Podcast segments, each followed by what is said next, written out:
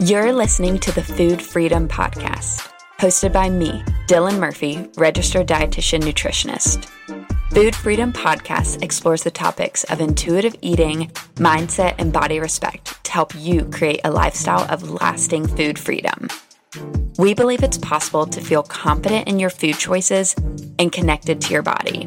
And here on Food Freedom Podcast, we will show you how.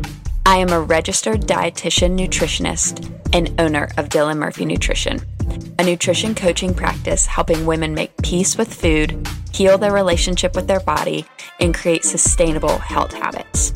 We welcome all foods over here, from kale salads to queso and everything in between. Let's dive in. Today, I'm going to be answering a burning question that I get a lot and I saw floating around social media recently. So I figured the podcast would be a perfect place to address this. So, is the hunger scale a food rule? I see this a lot and I hear this a lot from clients when we're working to journey away from diets and into a more intuitive relationship with food. And a month or so back on Instagram, I saw a post that was circulating talking about how the hunger scale sounds a lot like a food rule. And I disagree. And I'm going to dig more into why, in fact, the hunger scale is not a food rule. So, in intuitive eating, the hunger scale is a helpful tool to allow you to really reconnect with your body and listen to your hunger and fullness cues. So, in that, it's a tool, a framework, a guide. It's not a rule.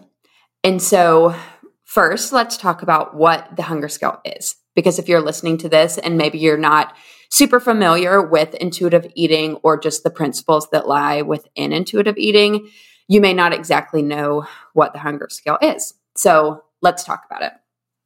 The hunger scale ranges from 1 to 10, and it provides insight into the varying levels of hunger and fullness that we feel. In the show notes, I'm going to attach a example of the hunger scale that we provide to clients at Free Method that will be a helpful reference for you.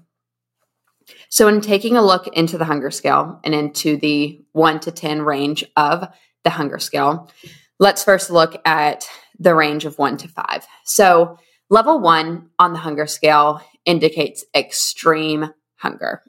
so this would be you're passing out, you're nauseous, you're so hungry. This is like a very, very extreme level of hunger.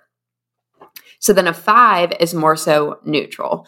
Five is likely where you are maybe in the middle of a meal or in the middle of a snack where you're not necessarily hungry anymore, but you're also not necessarily full yet or haven't reached that full level of satiety and satisfaction. And so then on the other extreme, level 10, that would be extreme fullness, like nausea, vomiting. You're very, very uncomfortable because you're so full. So that level of fullness is like beyond Thanksgiving Day level of full. And level one hunger is beyond that just general, like, oh my gosh, I'm so hungry level of hunger.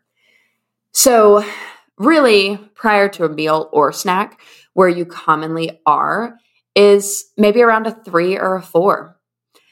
And again, when I say that, that does not mean you have to be a three or a four to be hungry we obviously would like to try and prevent you from getting all the way to a one or maybe even a two before you eat something because you're going to be very, very, very hungry.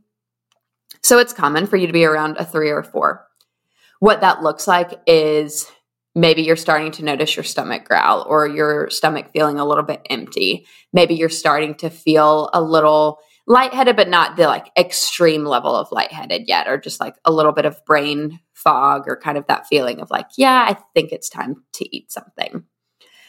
But then let me also give you an example of what it looks like to eat when you're not at a three or a four, in the sense that maybe you're a five and you're not even really hungry.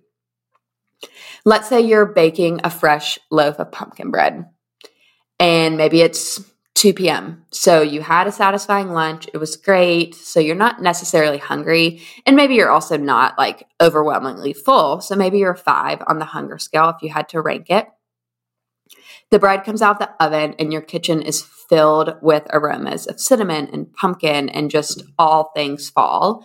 And so naturally, you want to cut yourself a warm slice of that fresh pumpkin bread out of the oven, as you should, because I feel like pumpkin bread fresh out of the oven is literally one of the best things in life. And it's still great the next day, but there's something about it like fresh out of the oven, especially if there's like chocolate chips in it and they're melted. And oh my gosh, now I want to go make pumpkin bread. so, does that mean you're breaking a rule if you're eating that pumpkin bread out of, the, out of the oven in that moment when you're not necessarily hungry? No. All caps, exclamation point, no. It means that you're honoring your body and you're tapping into the satisfaction factor of food because food is meant to be enjoyed. Food is not just fuel. It's not just, I'm hungry, I need to eat, I'm no longer hungry, so I stop eating. It's so much more than that. Food is enjoyment, it's satisfaction, it's flavor, it's culture, there's it's memories, there's so much more to it. So in allowing yourself that pumpkin bread, you are doing nothing wrong. You are not breaking any rule.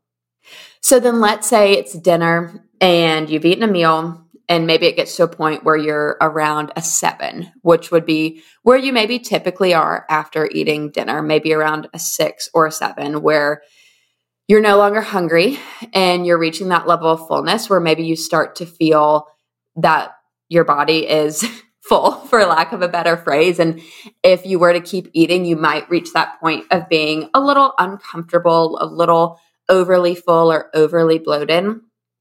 Quick side note here, too, that it's very normal just after a lot of meals to feel bloated because you've just eaten. And so your body is digesting food.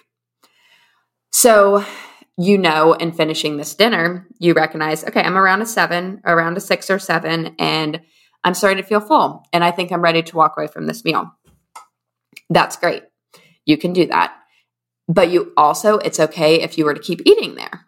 And maybe you don't do it all the time because you notice, like, okay, if I eat to a level of like an eight, I kind of feel uncomfortable. I feel extra bloated.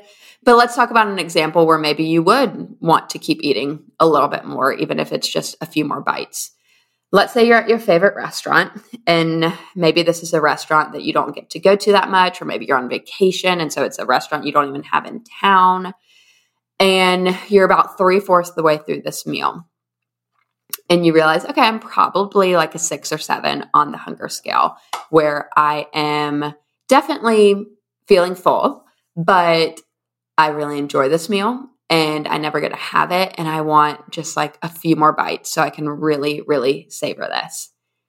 And that's okay.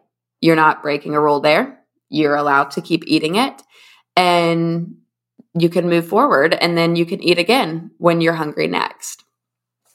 And so I think that is very, very important to note when it comes to the hunger scale is knowing that the hunger scale is not rooted in a rule or any sort of rules.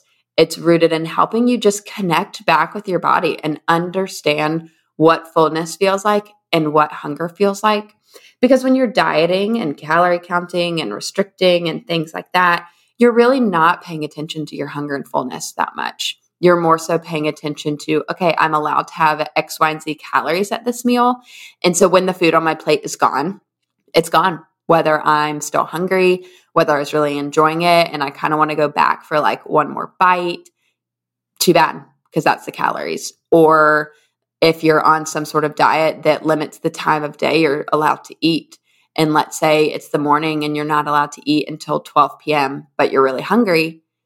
Oh, well, too bad. Gonna have to wait till 12 p.m.